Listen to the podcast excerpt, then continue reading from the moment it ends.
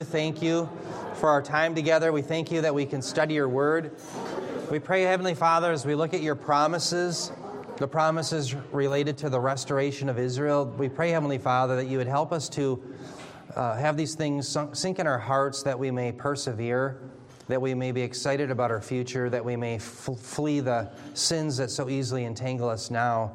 We pray this in Jesus' name. Amen. Now, today, dear ones, remember last time we left off in the book of Proverbs, and we talked about how, in the section about the seven sins that God hates, one of them was dissensions. And the dissensions, we said, were caused by men who were dividing other people, all for the sake of personal gain. And so, what we wrestled with is that, yes, the church must crush dissensions in a sense, we must address them and contend for the faith. But we ask the question when does our contending for the faith become dissensions in and of themselves? And so, what we want to wrestle with is when should we contend for the faith and when should we let it go? And one of the categories that we've always had here at Gospel of Grace Fellowship is that we should be those who contend for the five solas of the Reformation, because in it, you really have the person and work of Christ, and any attack on any of the solas is an attack on the gospel. And so remember, the solas of the Reformation are that we're saved by faith alone, in Christ alone, revealed in the scriptures alone, all by God's grace alone, and all to the glory of God alone. But what I want to lay out for you is an expansion of that idea. And the, reason I say this is think of the. Um, does anybody in here know who the Hamburglar is? When I was a kid, when I was a kid, you know, at McDonald's, they had the Hamburglar and they had Ronald McDonald and all these little characters, right? Well, here's my idea. I don't think anyone wakes up during the day, puts on the Hamburglar outfit, and says, ah, I'm going to steal the glory of God or attack the glory of God. It doesn't work that way. The way it works typically is by people attacking, whether willingly or unwillingly or unknowingly, the promises of God. And so, what I want to show is that when we attack the promises of God, I'm not saying we are going to do that, but if someone were to do that, they're attacking the glory of God. And I want to give you a case study in which the restoration of Israel to the Apostle Paul was the pinnacle proof that God was going to be faithful to our promises. And in fact, we reach a crescendo in Paul giving glory to God because God is faithful to his promises to future national ethnic Israel. So, what I want to lay out then is that the idea of the restoration of Israel is not some subsidiary doctrine, at least to the Apostle Paul, and it's something that we should contend for. That's my goal in setting this up. And again, we'll see the glory of God is indeed at stake in this discussion. So, with that, let's begin by talking about the assurance of the believer that we see in Romans chapter 8. And the reason I want to do that is I want to show you what God promises to us. And then the question he must wrestle with is if, in fact, God has made us promises that are absolutely assured, what about the promises he made to Israel? Will God be faithful to those? That's the issue. So let's begin in Romans 8. I'm not going to make a lot of comments. I'll just read, and we'll just kind of look at the end verse, this crescendo. Romans 8, 35 through 39. Here, Paul says, Who will separate us from the love of Christ? Will tribulation or distress or persecution or famine or nakedness or peril or sword? Just as it is written. Now here's a citation Psalm 44 22. For your sake we are being put to death all day long. We were considered as sheep to be slaughtered. Verse 37, he says, But in all these things we overwhelmingly conquer through him who loved us. For I am convinced that neither death nor life, nor angels, nor principalities, nor things present, nor things to come, nor powers, nor height, nor depth, nor any other created thing will be able to separate us from the love of God which is in Christ Jesus our Lord. Now, what I want you to see in this promise is obviously there's nothing in creation that will prevent us from reaching glory.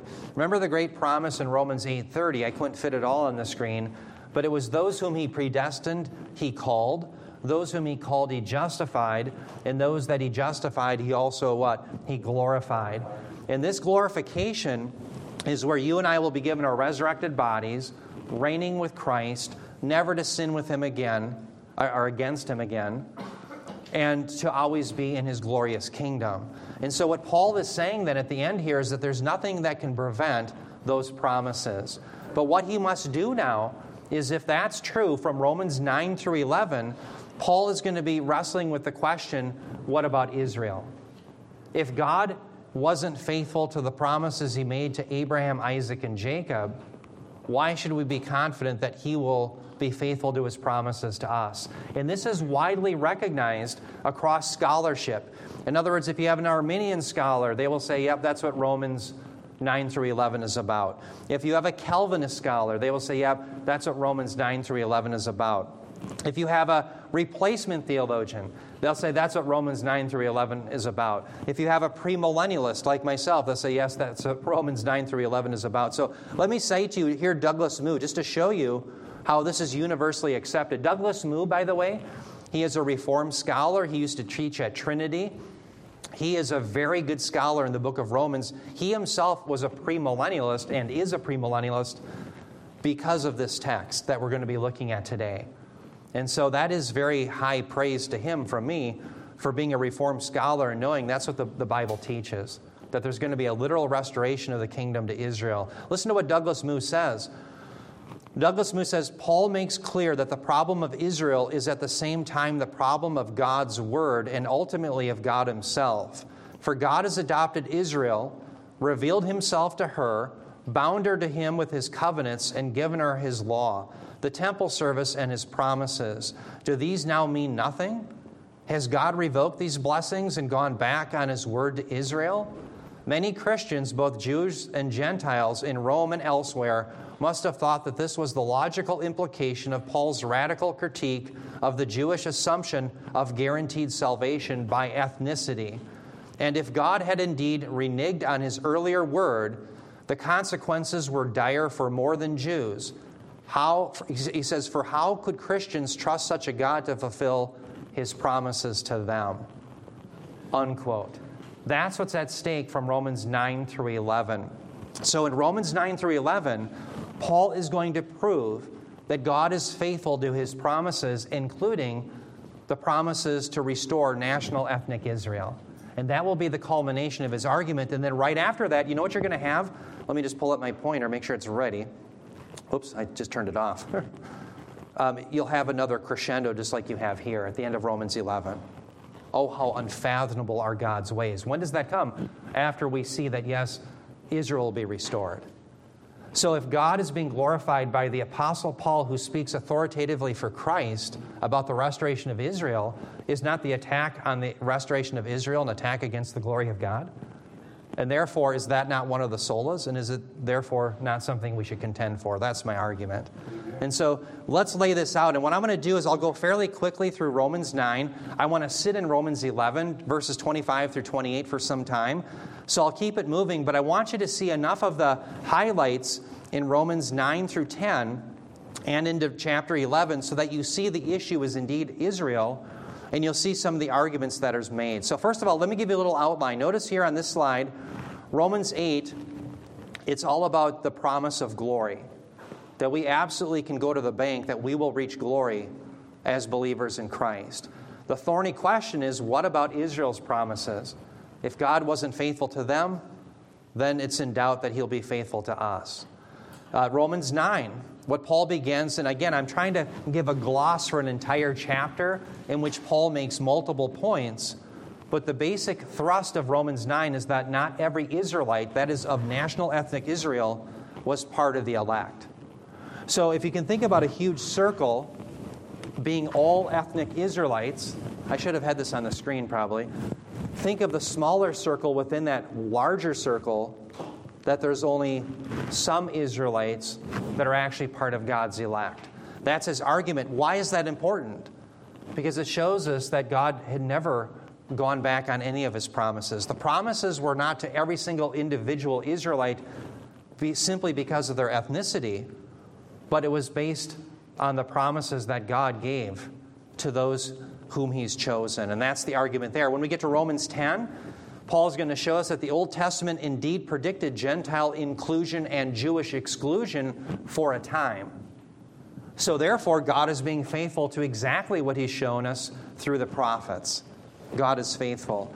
We get to Romans 11, and here's the coup de grace, or as my brother would say, the coup de grace. National ethnic Israel will be restored in the future, and that leads to what? The great praise to God for his unfathomable ways. The fact that he's the great promise keeper, even when human beings are not. And there's where he's going to be glorified. Okay, so with that, let's begin in Romans chapter 9. I'm going to read in verses 6 through 7. And again, I'm just giving you highlights to show you that, yes, all the way through 9 through 11 of Romans, the issue is Israel. Notice he begins, he says, But it is not as though the word of God has failed. For they are not all Israel who are descended from Israel, nor are they all children because they are Abraham's descendants, but through Isaac your descendants will be named. Now, I want you to notice here that in blue, Paul says it is not as though the Word of God has failed. What aspect of God's Word? Well, I think specifically the promises in the Old Testament for the restoration of Israel. And I'll show you, if we can get all the way to the end of this message, I'll show you time and time again the term for restoration is used in Jeremiah, in Malachi, and Hosea. The promises that Israel's promises of a Davidic king reigning in Jerusalem with all of the land promises is something that God is going to fulfill. That's what is, con- is concerning here to the Apostle Paul. It is not as though the Word of God has failed. Now, notice here in the box, he gives an explanatory for. So, what he's explaining now is how do we know that the Word of God has not failed? Well, notice the first element of Paul's proof. He says, They are not all Israel who are descended from Israel. Now, as we read that phrase, we have two choices. We can think in that phrase where he says they're not all Israel who are descended from Israel, that what Paul means by that is that Israel is comprised not just of national ethnic Jews, but also now Gentiles, and therefore he's re- really referring to the church. But that is not Paul's point here. Why do we know that? Because notice he goes on to say, that of Abraham's descendants, literally in the, the Greek, by the way, it's sperma, it's the seed. This has to do with the seed promise that goes all the way back to Genesis 3:15. The seed of the woman is going to come and crush the serpent's head. Then you get to Genesis chapter 12, and you see that the seed is going to come from Abraham. Later, you see it's going to come from Isaac. You see it's going to come from Jacob. You get to Genesis 49, you see the seed is going to come from Judah. Uh, 2 Samuel 7, it's going to come from David. So Abraham, Isaac, Jacob, Judah, then what? It's going to be David. That's the seed promise.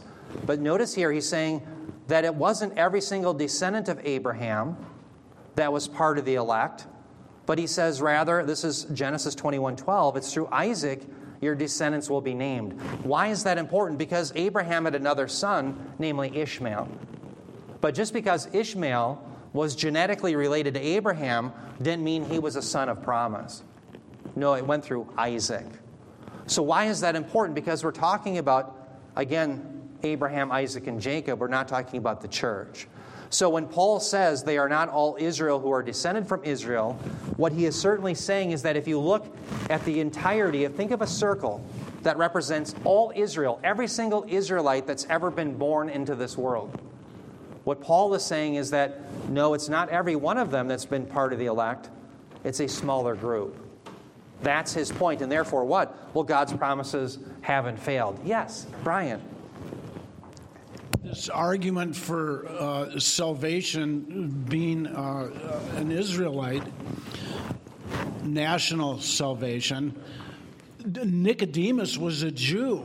Jesus said directly to him, "I tell you the truth, you must be born again." Yes. So doesn't that kind of so they these people that believe that they must not believe in what Jesus said to their people. You follow what I'm saying? Um, yeah. In other words, Israelite unbelievers just don't believe Messiah. There's one way to salvation. Jesus said that right to Nicodemus. Exactly. That's right, and that's an issue that he'll come to in Romans 10. That the Israelites try to have their own self made righteousness, a righteousness that was apart from what God had actually revealed. And then he gets into Romans 10 4 that for those who believe in Jesus Christ, he's the end of the law uh, for righteousness to all who believe, right? And in fact, we'll just look at that in just a moment. But absolutely. So they stumbled over the stumbling stone that was laid in Zion, something that Paul will say later here in Romans 9. But the big issue that I want you to see is Paul begins by saying, No, God's word has not failed because he never promised every ethnic Israelite the promises, but rather the elect. But that's point one. And if you stop there, Paul makes about another 14 theological points by the time you get to Romans chapter 11. We have to allow Paul to give his promises and his points as he unleashes them. The reason I say this is yes, uh, Norm, we'll, we'll have sometimes debates where I will see the only passage those that I'm debating want to talk about is this one because they think it refers to the church. Yes? Uh, when you talk about Israel, the name Israel really didn't come into play until after Jacob, right? Yes. His name was Tan.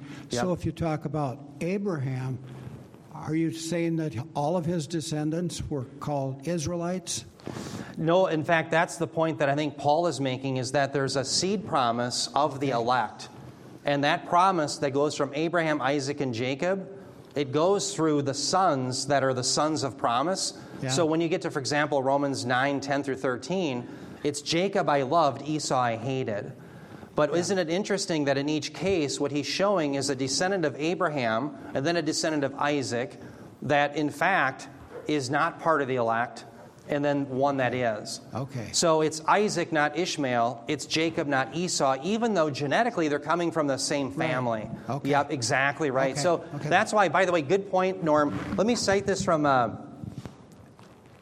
I think I had a quote from Moo. Yeah, I just want to cite Douglas Moo so you know that Moo is saying the same thing that I'm saying, so I'm not um, coming up with some obscure thing that in Romans 9 6, when he says, For they are not all Israel are descended from Israel, that is not a reference to the church. Listen to what Moo says. Moo says, quote, Paul is not saying that it is not only those who are of Israel that are Israel, but he's saying it is not all those who are of Israel that are Israel. In other words, what Moo is saying is, is that Paul's point is not that there's a Gentile nature to Israel. That's not Paul's point here. So, Paul's point is that if you look at all ethnic Israelites, any person that is genetically connected to Abraham, Isaac, and Jacob, God's promise was never to all of them, it was to a limited group, a smaller subset of national ethnic Israel.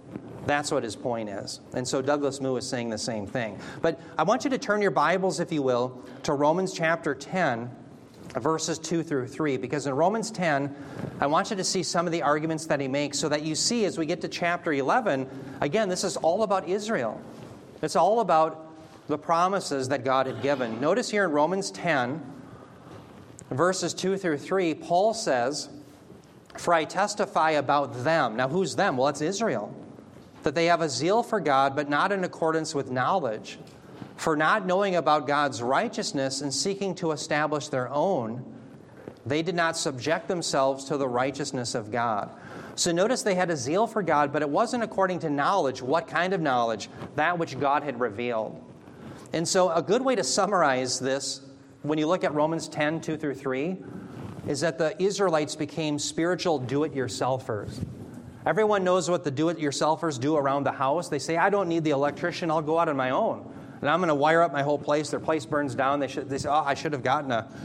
Should have gotten an electrician, right? That doesn't always happen, but my point is that's what the Israelites did. They became spiritual do it yourselfers. They went beyond what God had revealed in the scriptures. Uh, notice Romans 10 4. For Christ is the end of the law for righteousness to everyone who believes. Okay? Now, the end of the law, the term end there, telos, many of you have heard of the teleological argument, meaning because there's a goal or a design inherent to the creation, therefore there must be a designer. That's called the teleological argument. It comes from the root telos. Well, that same root is in the end. And so some people will say, well, Christ is the goal or the design of the law. That is true, but he's also the termination. In other words, the debate in that is is he the termination of the law or is he the goal of the law? And the answer is yes. Because once the goal is realized, you don't go back. That's the point in Colossians 2:16. where he says that these things were a mere uh, shadow, but the substance is Christ. Bob taught us very well in the book of Galatians that once the Messiah comes on the scene of history, you don't go back to remember the pedagogos, the tutor.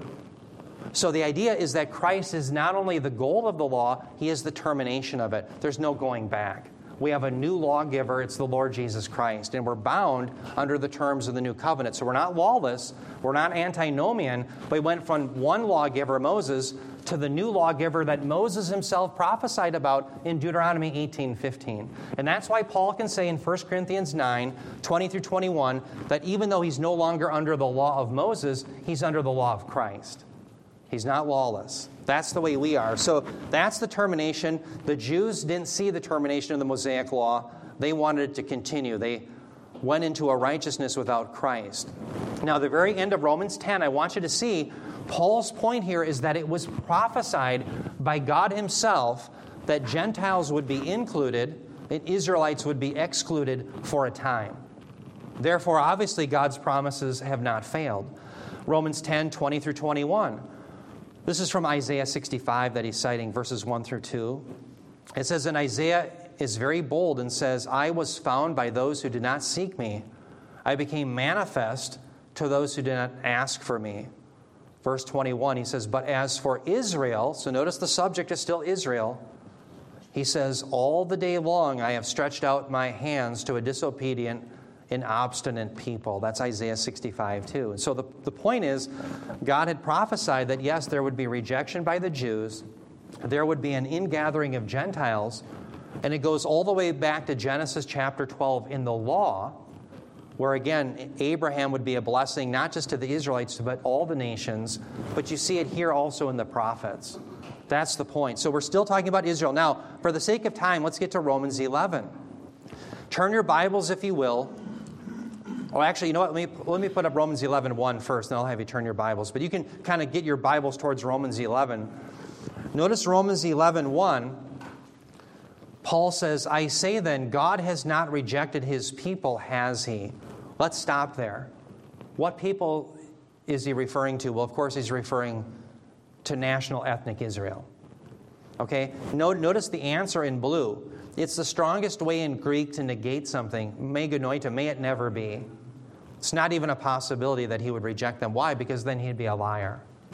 So it's not even a possibility. And then notice the evidence Paul gives, very, uh, he gets very micro here. He says, For I too am an Israelite, a descendant of Abraham of the tribe of Benjamin. The implication is Paul, of course, must be one of the elect. He is of an Israelite. Therefore, God hasn't terminated the promises to every single Israelite. That's what he's saying there. But now we're going to start shifting toward the promise that there will be a rest- restoration for national, ethnic Israel. And I say those together because it's not elect Israel, it's not, of course, these people will be elect, but the promise isn't for Israel made of Jews and Gentiles. You're going to see the promise that Paul is making is to a future restoration of national ethnic Israel. So turn your Bibles, if you will, to Romans 11, verses 11 through 12. 11 through 12. So now he's dealing with national ethnic Israel. Notice Paul says, I say then, they did not stumble so as to fall, did they? Again, me genoito, may it never be. The falling there would be into perdition permanently. That would be the idea of the fall. And he says, But by their transgression, salvation has come to the Gentiles to make them jealous. But notice verse 12, he says, Now if their transgression, that is of Israel, is riches for the world and their failure is riches for the Gentiles, how much more will their fulfillment be? So the idea then is the fulfillment of Israel to their national promises is going to be even greater riches than their temporal hardening. Because if their temporal hardening brought the gospel and salvation to the Gentiles, what Paul is saying it's even going to be greater when they're restored. In fact, to prove that, notice in Romans 11:15 on the screen, he says, "For if the rejection is the reconciliation of the world, what will their acceptance be but life from the dead?" So when he says but life from the dead, he's referring to the resurrection. The resurrection of all believers is timed and tied to the restoration of national ethnic Israel. Read Daniel chapter 12. When does the restoration happen? Well, at the end of the 70th week of Daniel. And it's in the 70th week of Daniel that you have the resurrection. And so that's the idea is the resurrection for believers is tied to the restoration of Israel. You can't have one without the other. It's like peanut butter and jelly. Amos and Andy, Laurel and Hardy, Abbott and Costello. Um, you get the picture, right? Tommy Kramer and Ahmad Rashad. Uh, um, well, anyway, you get the idea. They go together. You can't get rid of them. In fact, let's look at evidence for this. Acts 3:19 through 21. Turn your Bibles there, and I want to give you a preview of this idea of restoration. Acts 3 verses 19 through 21. Remember there Peter is giving his second sermon at Pentecost, right after Pentecost. And I want you to notice that he's on this theme of if you repent and fill up the full number that will need to repent, we don't know when that time will be, but God is going to send Christ from heaven and he's going to restore all things. Acts 3 19 through 21, Peter says, Therefore repent and return, so that your sins may be wiped out, in order that times of refreshing may come from the presence of the Lord and that he may send Jesus. Now, stop there. Wait a minute. Is Jesus being sent from heaven? Is that dependent upon my repentance?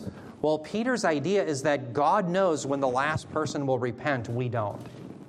But the idea as people repent and come to faith in Christ, remember, faith and repentance are two sides of the salvific coin. If you're repenting, you're repenting and turning from unbelief and you're turning to faith.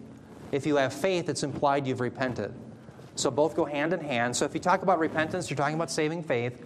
The idea is that as people come to faith in Christ, a bucket's being filled, and when it's completely full, only God knows. But when that day occurs, whether it's tonight, whether it's five weeks from now, five months, 500 years, we have no idea when that day will come. The Lord knows. But at that point, He's going to send Jesus. And so notice He says, and that He may send Jesus, the Christ appointed for you, whom heaven must receive until what? Notice the until. Bob DeWaay has said an until cannot be used for a non event. I cite my favorite scholar, Bob DeWaay. Well said, exactly right. Until the period of the restoration of all things which he which God spoke about by the mouth of his holy prophets from ancient time. Notice the term restoration. That comes from apokatastasis. Apokatastasis means to cause to stand. So think of someone who's fallen over and you help them stand, you restore them.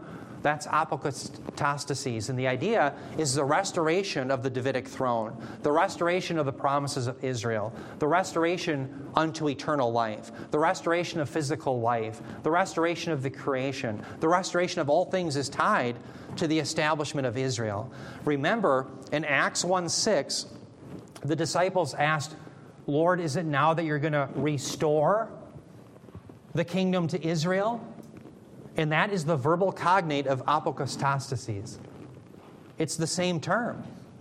And so, where did they get that idea? Do you remember? Because Jesus had taught them about the kingdom of God for 40 days in his resurrected body. Their conclusion is that now you're going to restore the kingdom of God, or the, I'm sorry, the kingdom to Israel, very important. And Jesus, notice, doesn't say, hey, where'd you get that goofy idea? But he says, it's not for you to know when. It's not for you to know the times of the epochs, what are set in my Father's authority, but you're going to be my witnesses in Jerusalem, Judea, Samaria, and the ends of the earth. So the disciples were in the same position you and I are. We don't know the day and the hour. We have no idea when Jesus is returning. We know that he's returning. We don't know when he's returning. That's imminence. Imminence. The doctrine of imminence, you need two things. You need the certain, absolute certain nature of an event, number one and the absolute unknowability of when that event will occur. Do we have both at the coming of Christ and the restoration of Israel? Yes. Do we know when the rapture is going to be? No. Do we know it's certain? Yes. That's imminence. So when people say, well, hey, how come it's been 2,000 years if you believe it's imminent? They don't understand the doctrine of imminence. Imminence doesn't say that it has to happen within a certain time frame, only that it will happen and can happen at any moment, at any time. That's the doctrine of imminence. Two things you need the certainty of the event and the unknowability of the event. That's what you need. And that's what we have with the return of Christ, the restoration of all things.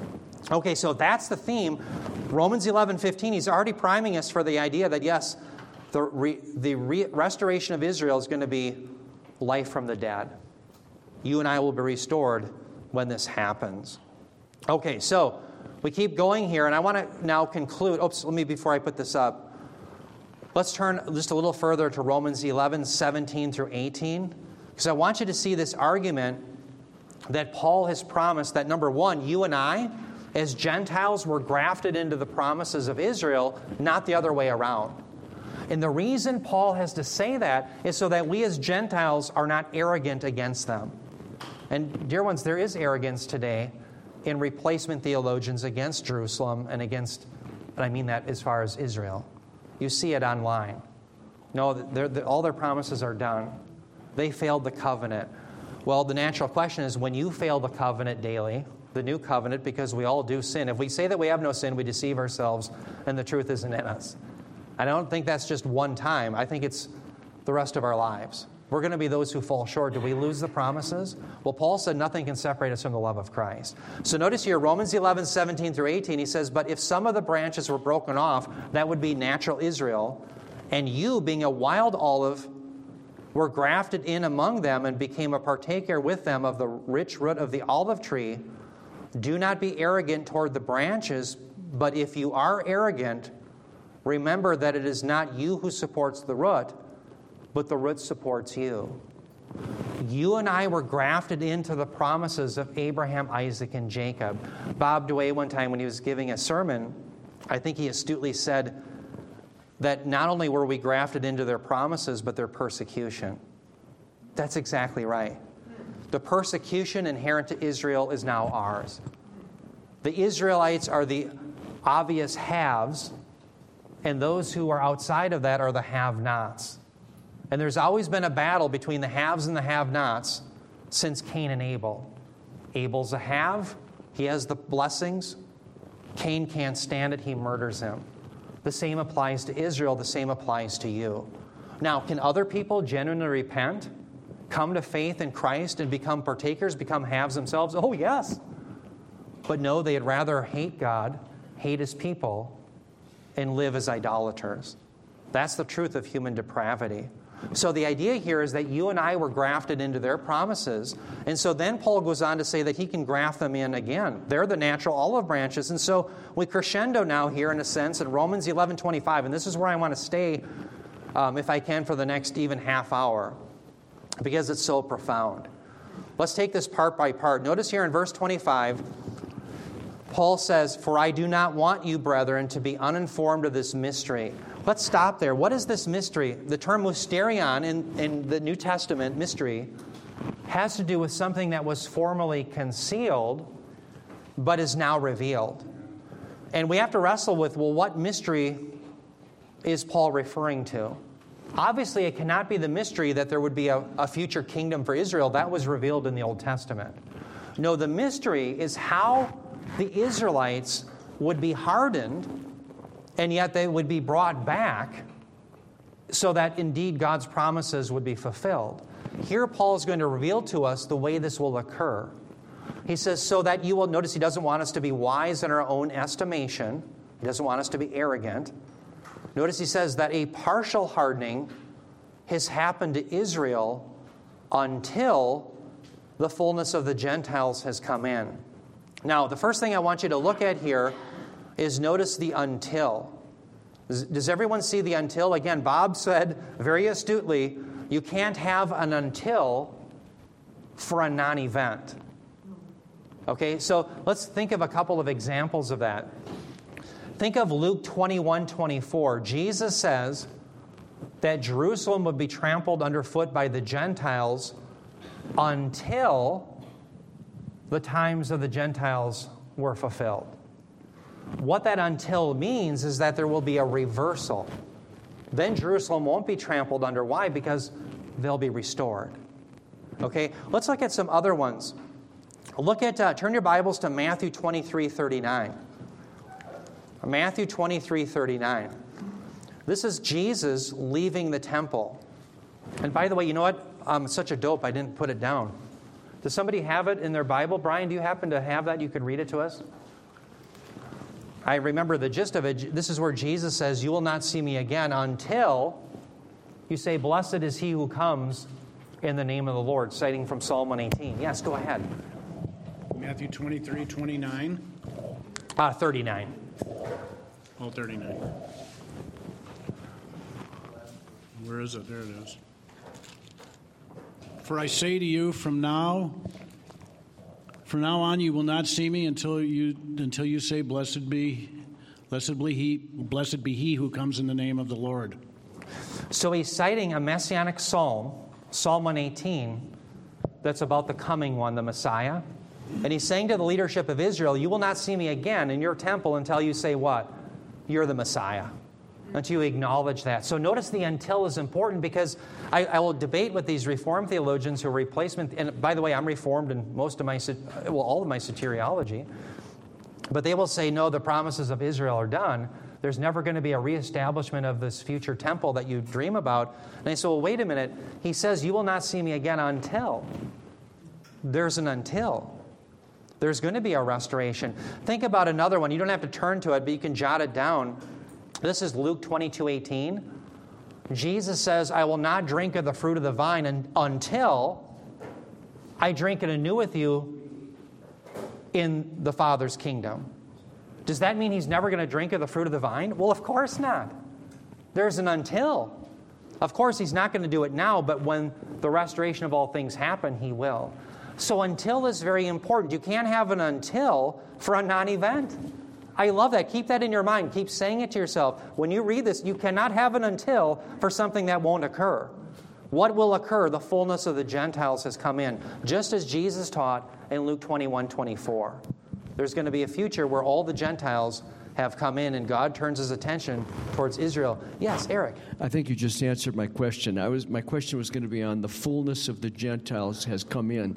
And I'm thinking that that means two things. Number 1, you know, when God knows, when God deems that all of his elect among the Gentiles have been saved, okay? Yes. That's one meaning of it and I think that's valid. And then I think that the verse you, I can't remember the verse you cited on the age of the Gentiles. In other words, the second possible meaning of that would be when the age of the Gentiles ends. So could that term mean both of those things? Absolutely. They're both Okay. wrapped together. Very well said. Remember, we are living in the gap between the 69th week of Daniel and the 70th week of Daniel. So, by the way, there will be theologians you'll read, they'll say, well, no, there's no inherent gap in the Daniel 9, 24 through 27 text. They'll say, we premillennialists are reading that into the text. I'll be doing a whole message about that sometime on my channel. That is false. Daniel himself builds a gap in the text because Jesus Christ is cut off and crucified after the 69th week, but prior to the 70th week. So that's a gap. And if you get rid of the gap, you get rid of the crucifixion of Christ. Because Christ isn't crucified during the 69 weeks or in the 70th week, it's in the gap. So there's an inherent gap that Daniel himself gives. Jesus was crucified in the gap. So get rid of the gap, get rid of the crucifixion of Christ. Yes, Bob. I had a discussion with a couple of brothers after church last week about this. Um, the the seven, the prophecy of the seventy weeks. Yes. I think it's very significant. It's in Daniel nine. Are there some who just poo-poo the whole thing and say this isn't about time? What would you do with it? In other words, do the preterists and amillennialists and postmillennialists claim the first 69 aren't significant? What do they do with that? Yeah, they claim, and this is whether it's Sam Storms, the amillennialist, or whether it's the preterists, which are typically postmillennialists, but a lot of them are amillennial as well. They all say the 69 and 70 weeks are figurative, and that so they don't try to give exact mathematical understanding of how they're fulfilled, where we do. And then they say it all was fulfilled in 70 AD. So that's their next move. Well, the problem with that, of course, is if that's the fulfillment of the abomination that causes desolation, remember in 2 Thessalonians 2, the man of lawlessness that does the abomination that causes desolation, he's killed by the parousia, the coming of Christ. Well, now you have to have the coming of Christ in 70 AD. That's a big problem. yeah, absolutely. Well, then there's also a break within the 69. Yes, between the 7 and the 62 before, Right. for the rebuilding of Jerusalem and then So then Yep. it seems to imply that it is about time periods exactly. and it's significant in regard to what happens in history Exactly right. and it's significant in regard to what happened the crucifixion of Messiah Amen. leading up to it. It seems to me like it's totally contrived It is contrived. to just throw it out and say, well, it's all figurative. Exactly How's right. that not just flat out liberalism? It is. Absolutely. Because it's like saying, well, Jesus didn't really walk on water, and right. Just get rid of the details. yeah, get rid of all the details. And the, the one time I debated, I did a public debate with a, uh, a millennials, I think. Yeah. I think that was his position. He, he ran into these things that you just throw your hands up. Yep. Whereas if you can have a reading where you don't have to do that, Right. the best reading is one that the authorial intent can stay in place and you're not changing. Did the, Daniel think this is just mystical and not literal? That's right. And clearly not. He, he did think it was literal. Amen. And you know, one of the best readings that I've ever seen on Daniel's 70 weeks prophecy was written by a man named Harold Hoehner. He was a theologian out of Dallas. And we have his book called The Chronological Aspects of the Life of Christ. I highly recommend that book. What he shows, I think, very conclusively is that if you look at the 69 weeks part of the prophecy, get rid of the last seven years. The 69 weeks, if you do the math, it's 173,880 days. If the decree was given in 444 BC on March 5th, the decree by Artaxerxes to go and rebuild the walls of Jerusalem, which is the most likely referent, and you take 173,880 days, you come to the 10th day of Nisan, AD 33, is the fulfillment of the 69th week. Why is that important? Because it's the very day that Christ comes riding into Jerusalem on Lamb Selection Day. Jesus, the Lamb of God, comes riding in, and is he accepted as the Lamb of God who takes away the sins of the world? No, he's rejected. He's rejected, and then four days later, now we're in the gap between the 69th and the 70th week, he's crucified. But it's in the gap. And the rest of the time of the Gentiles is in that gap. Uh, you remember Jim Palmer, one of our elders here? He had a little bit of a southern accent living in Indiana. He lived, uh, he moved away some time ago to be closer to his kids in Racine, Wisconsin. And he would often say to me, he goes, Eric, if the first 69 weeks were about Israel, what do you think the 70th week's about? I'm like, good point, Jim. If you read Daniel 9, 24 through 27 very carefully, it's about the restoration of Jerusalem. Now, I'm not saying that you and I are unimportant. The church is unimportant. It's all part of God's plan. We didn't go from plan A to plan B. We're still on plan A. But the idea is the 70th week of Daniel is about the restoration of Israel. That's why the, the, fulfill, the fulfillment of the Gentiles will be done. What we're really wondering about is when does the beginning of the 70th week happen? That's when the end of the fullness of the Gentiles is. We don't know. We don't know. Um, so that's the issue. Now, let's keep moving on. Eric, can I just ask a quick question? Yes. I'm just wondering, with there some of the verses that you had us read with the until, if um, readers today confuse or neglect the near and far fulfillment of these prophecies. Yes. You know, they're just not taught. We're very fortunate that you guys teach that so much and so Yes. well, but they don't understand the, that there's a near and then a far fulfillment to these things. Absolutely, especially when it comes to things like the day of the Lord, where in Isaiah 13 you have the promise that there's going to be a future day of the Lord. In fact, every sinner on the entire planet will be judged. Well, then he goes to the near term judgment of Babylon to prove it. In other words, the future Babylon that will re- be rebuilt in the day of the Lord in our day, or in the future from us, the evidence that God will throw that down is that he did so with the near term Babylon in Isaiah's day, with the Medo Persians in 539 BC. So, exactly right. There's a near and a far. You see the same thing in Joel. The book of Joel talks about this locust plague. And that's a foreshadowing of a greater pro- problem if the Israelites don't repent. If they don't repent, God will send the northern armies upon them. But one day, it foreshadows the ultimate day of the Lord, which is in Joel 3, where he brings all the nations to surround Jerusalem and judges the nations. That's the future day of the Lord. So in the near term, they're like down payments to show that God is good for the far term, which is still in our future. Absolutely. Well said. Yes. Okay, so let's keep moving on. We have this until that cannot be for a non event. There will be one day the fullness of the Gentiles. And notice he says in verse 26 and so all Israel will be saved. Just as it is written, the deliverer will come from Zion, he will remove ungodliness from Jacob. This is my covenant with them when I take away their sins. From the standpoint of the gospel, they are enemies for your sake, but from the standpoint of the God's choice, they are beloved for the sake of the fathers. I don't remember if I read the whole thing, so I just want to make sure I read it. Let's talk about all Israel. Let me give you evidence that all Israel cannot be anything except national ethnic Israel. Why is this important? Because a prevailing view among many within the Reformed tradition, and again, we have a lot of affinity towards Reformed the, uh, soteriology and, and theology, but many in the Reformed tradition will say all Israel is the church. So it would be every believing Jew and every believing Gentile. There's a lot of problems with this. Let's begin with number one. And you may want to jot these down. Number one, nine times prior to the mention of Israel here, beginning in Romans 9:27, Paul has certainly used Israel for national ethnic Israel. I've asked people on many blogs, I've gone to their documentaries where they say documentaries on YouTube, and I question them. I say, Show me one example, one, from Romans 9:27 to Romans 11:26 where Israel is something other than national ethnic Israel. And if you can't do it, I will assume you agree with me. Now, why is that important? Because when you come to all Israel in verse 26, without some contextual clue, you must assume it's the same national ethnic Israel. That's point one. Point number two, I don't know how you get around this. Who did the partial hardening happen to?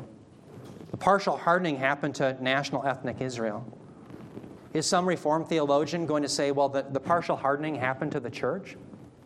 Really? There was a partial hardening of believers in Christ, yet they became believers in Christ? Well, of course, that's an absurdity. The partial hardening is that of not allowing people to come to Christ. Who did that happen to? Well, it's national ethnic Israel. Okay, notice the contrast between this Israel and the Gentiles. All of a sudden, one verse later, Israel is no longer national ethnic Israel. It's all of a sudden the church, believers, Jews, and Gentiles.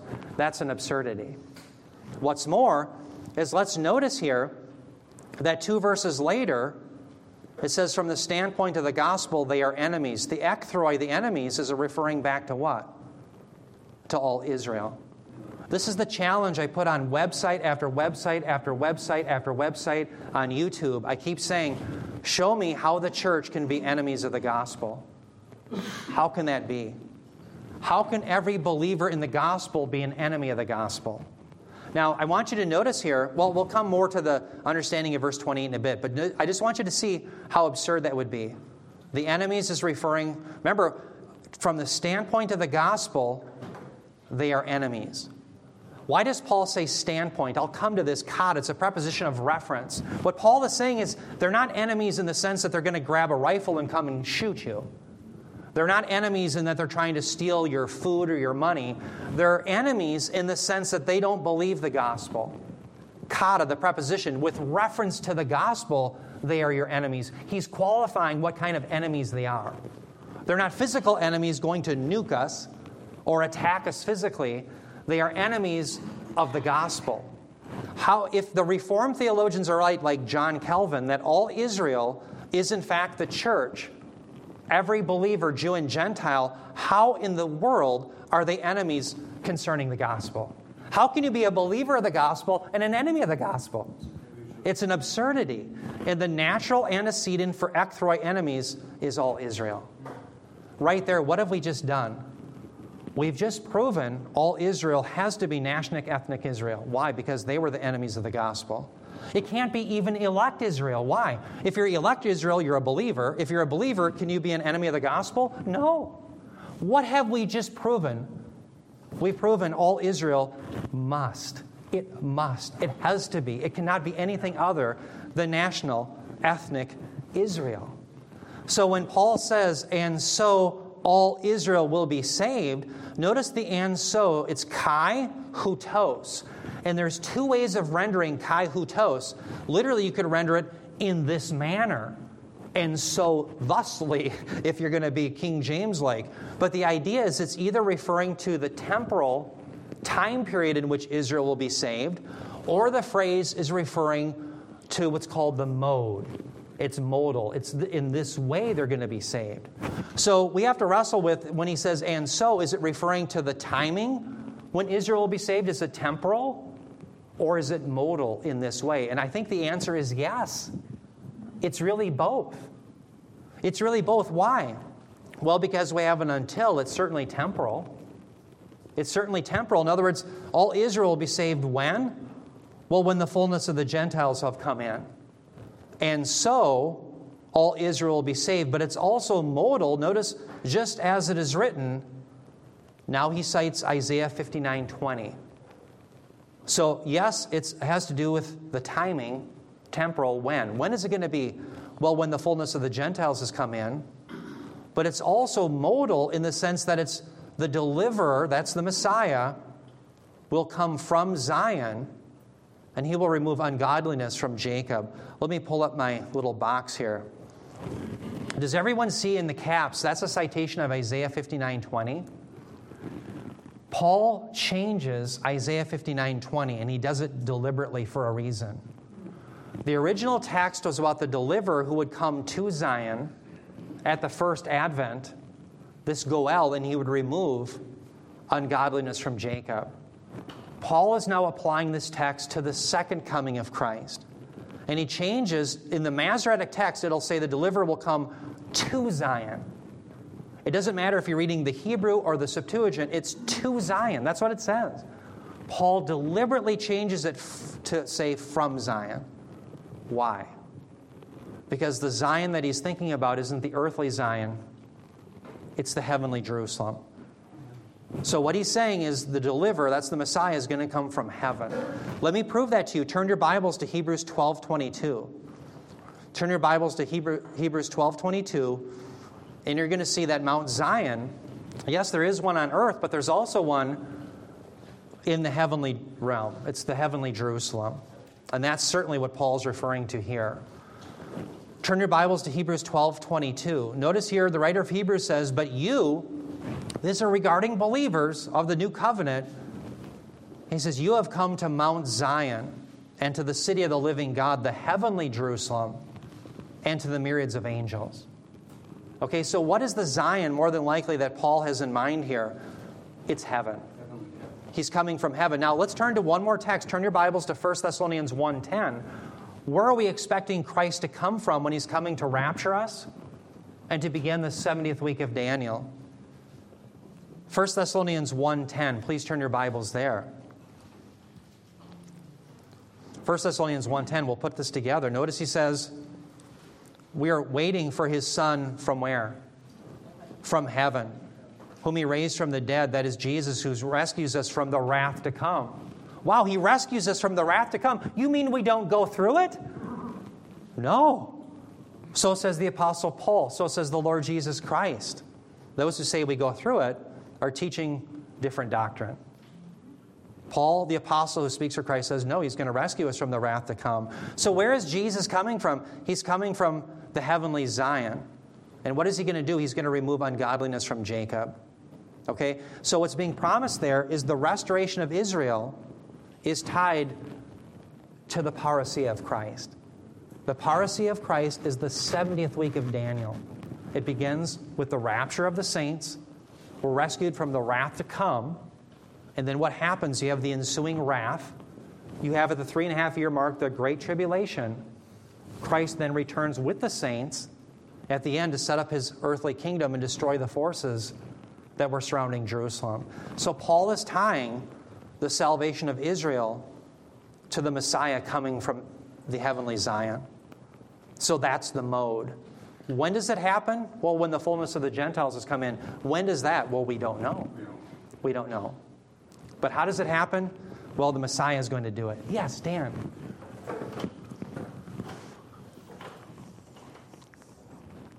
Um, I just was wondering if you could clarify a little bit all Israel. I, I think of like some of these people, some of the Jews that I believe are ethnic national is Israel that blaspheme God all the Yes. time, like this Yuval or whatever that guy's name is in Israel.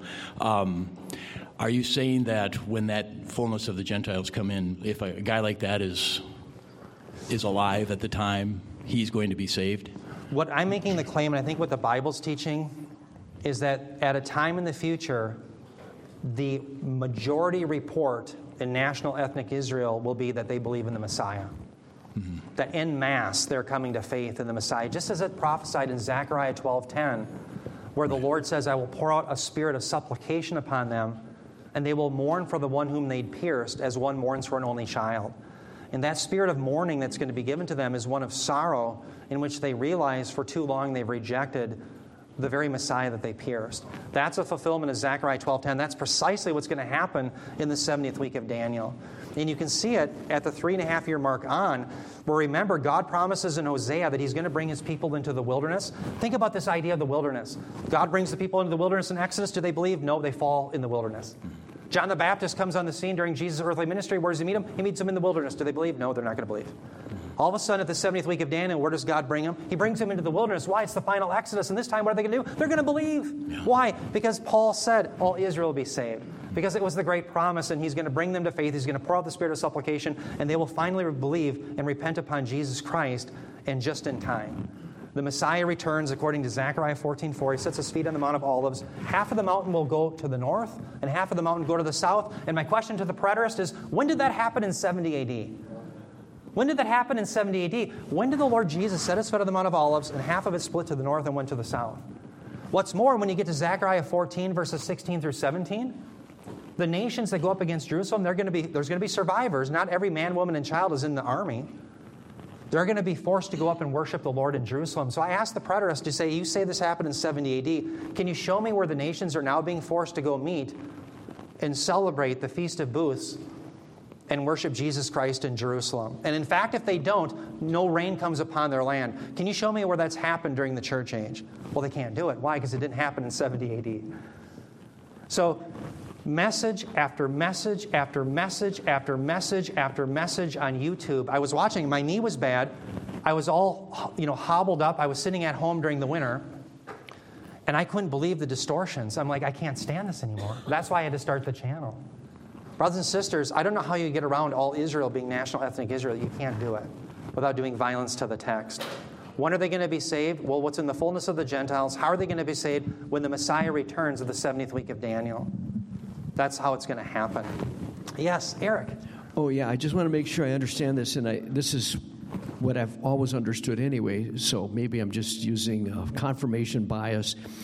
It in Daniel's 70th week, all of national ethnic Israel who are alive, all of those people who are alive, you know, they will come to faith. You know, and so we. I, I might be wrong here, you know. I'm, I'm sorry, who, who um, who's gonna- national ethnic Israel who are alive. Yeah, I, I don't think um, necessarily every individual, Okay, all but of the it'll be the majority report. Yeah. Yeah. And, so uh, whereas if you go there today, Right. it's the Oh, yeah. minority report. It's a small remnant that believe. Yeah. Yeah, I'm they've, sorry, I'll get they've away from returned that. in unbelief. Uh, and then, uh, but the, we, we do need to reach, we need to preach the gospel to Jewish people who are alive today. No one can say that somehow all of those Jews from all time, I, I, there may be people that say that, but that would be wrong. Yeah, exactly. That is not Paul's point because it's national ethnic Israel after the fullness of the Gentiles. That's going to be a specific group. Absolutely. And it's in mass. And again, does that mean 100%? No, but it means it's the majority report rather than the minority report as it is today. Um, let me just build to the crescendo here. Um, for the sake of time, we only got a couple minutes left. I want you to see what Paul does with this. We've proven that there's a promised restoration of national ethnic Israel. Let's read Romans 11, 29 through 33. Paul says, For the gifts and the calling of God are irrevocable. This has to do with God's election. God's name is at stake, it's His promises. For just as you once were disobedient to God, but now have been shown mercy because of their disobedience, so these also now have been disobedient, that because of the mercy shown to you, they also may now be shown mercy. For God has shut up all in disobedience, so that he may show mercy on all. Now listen to how he crescendos again. Oh, the depths of the riches, both of his wisdom and knowledge of God, of the, I'm sorry, of the wisdom and knowledge of God, how unsearchable are his judgments and unfathomable his ways. How did Romans 8 end when God promised that those whom he predestined, he called, for those he called, he justified, for those he justified, he also glorified? He crescendoed. He said, There's nothing that can separate us from the love of Christ. And he gave glory to God. What is he doing now? He's saying, Oh, his judgments and how unfathomable are his ways. He's giving glory to God. So, Paul the apostle who speaks for Christ glorifies God in being faithful to his promises, which culminate in the future restoration of Israel. And so, is the future restoration of Israel something that has to do with God's glory?